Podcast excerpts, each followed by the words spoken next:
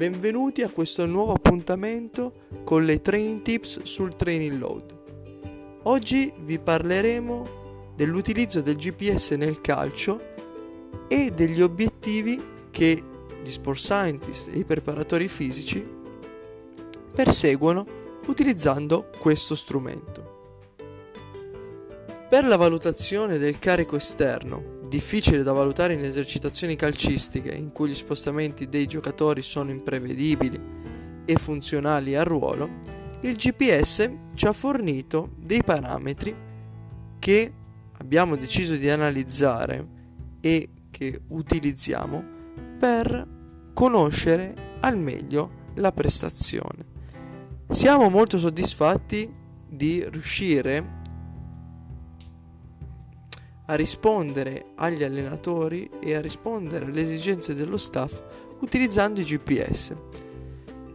Nelle esercitazioni che nel corso degli anni noi abbiamo analizzato e che abbiamo inserito nel nostro corso GPS, abbiamo visto come la tecnologia GPS e il monitoraggio è un sistema molto frequente durante l'allenamento. Per la mia esperienza vi posso dire che le esercitazioni e le partite sono fondamentali da monitorare per un semplice fatto che conoscendo il modello di prestazione della partita noi sappiamo esattamente con un margine di errore dovuto alla strumentazione adattare le richieste tecnico, tattiche e fisiche all'allenamento quotidiano. Sappiamo che durante le esercitazioni monitorate col GPS possiamo raggiungere anche degli obiettivi tecnico-tattici e il preparatore deve essere molto in grado di programmare il carico di lavoro settimanale, modulando serie, ripetizioni, recuperi attivi e recuperi passivi. Fatto questo, il preparatore potrà eh, scaricare i dati e vedere distanze totali, accelerazioni, decelerazioni, eventi di potenza, numero di azioni intense, fasi di recupero attivo, fasi di recupero passivo. Trovare un dato importante come la potenza metabolica, di cui abbiamo anche parlato, calcolare le fasce di alta velocità e le fasce di alta intensità considerando la potenza metabolica. Insomma, il GPS ci fornisce moltissimi dati. Inoltre, di questi numerosi dati utili, possiamo eh, prenderne alcuni che ci servono per monitorare tutto il lavoro con palla, non solamente il lavoro a secco.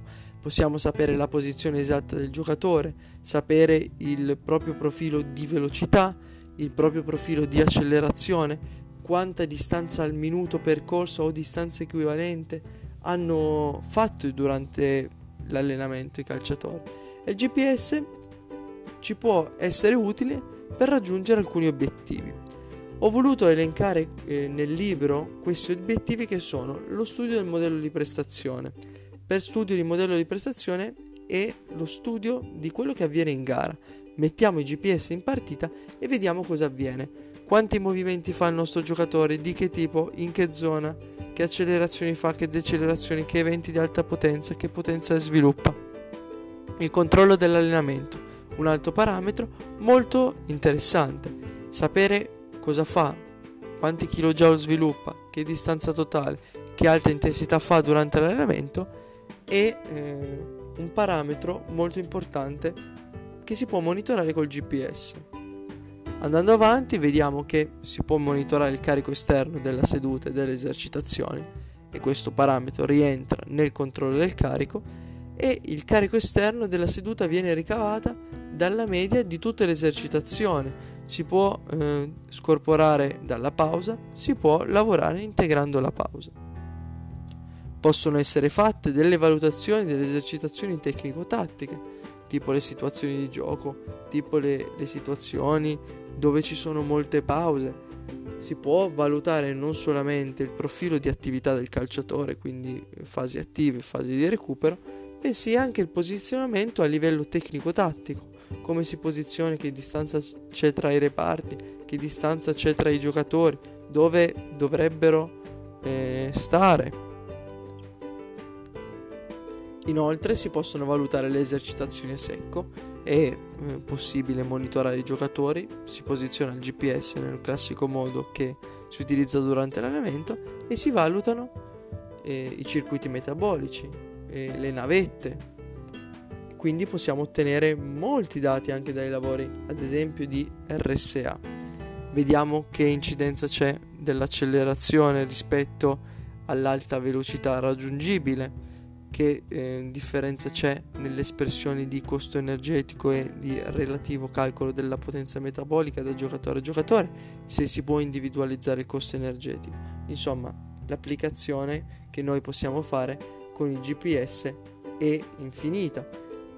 Possiamo inoltre creare un profilo individuale per le caratteristiche soggettive del giocatore, fare una valutazione delle differenze dei giocatori rispetto alla squadra, fare eh, il profilo caratteristico dei giocatori per la fase di scouting, quindi sapere in che distanza, in che movimenti fa il nostro giocatore o il nostro giocatore che vogliamo, utili- vogliamo utilizzare da inserire nella nostra squadra, quindi sapere anche le metriche, le distanze, le zone.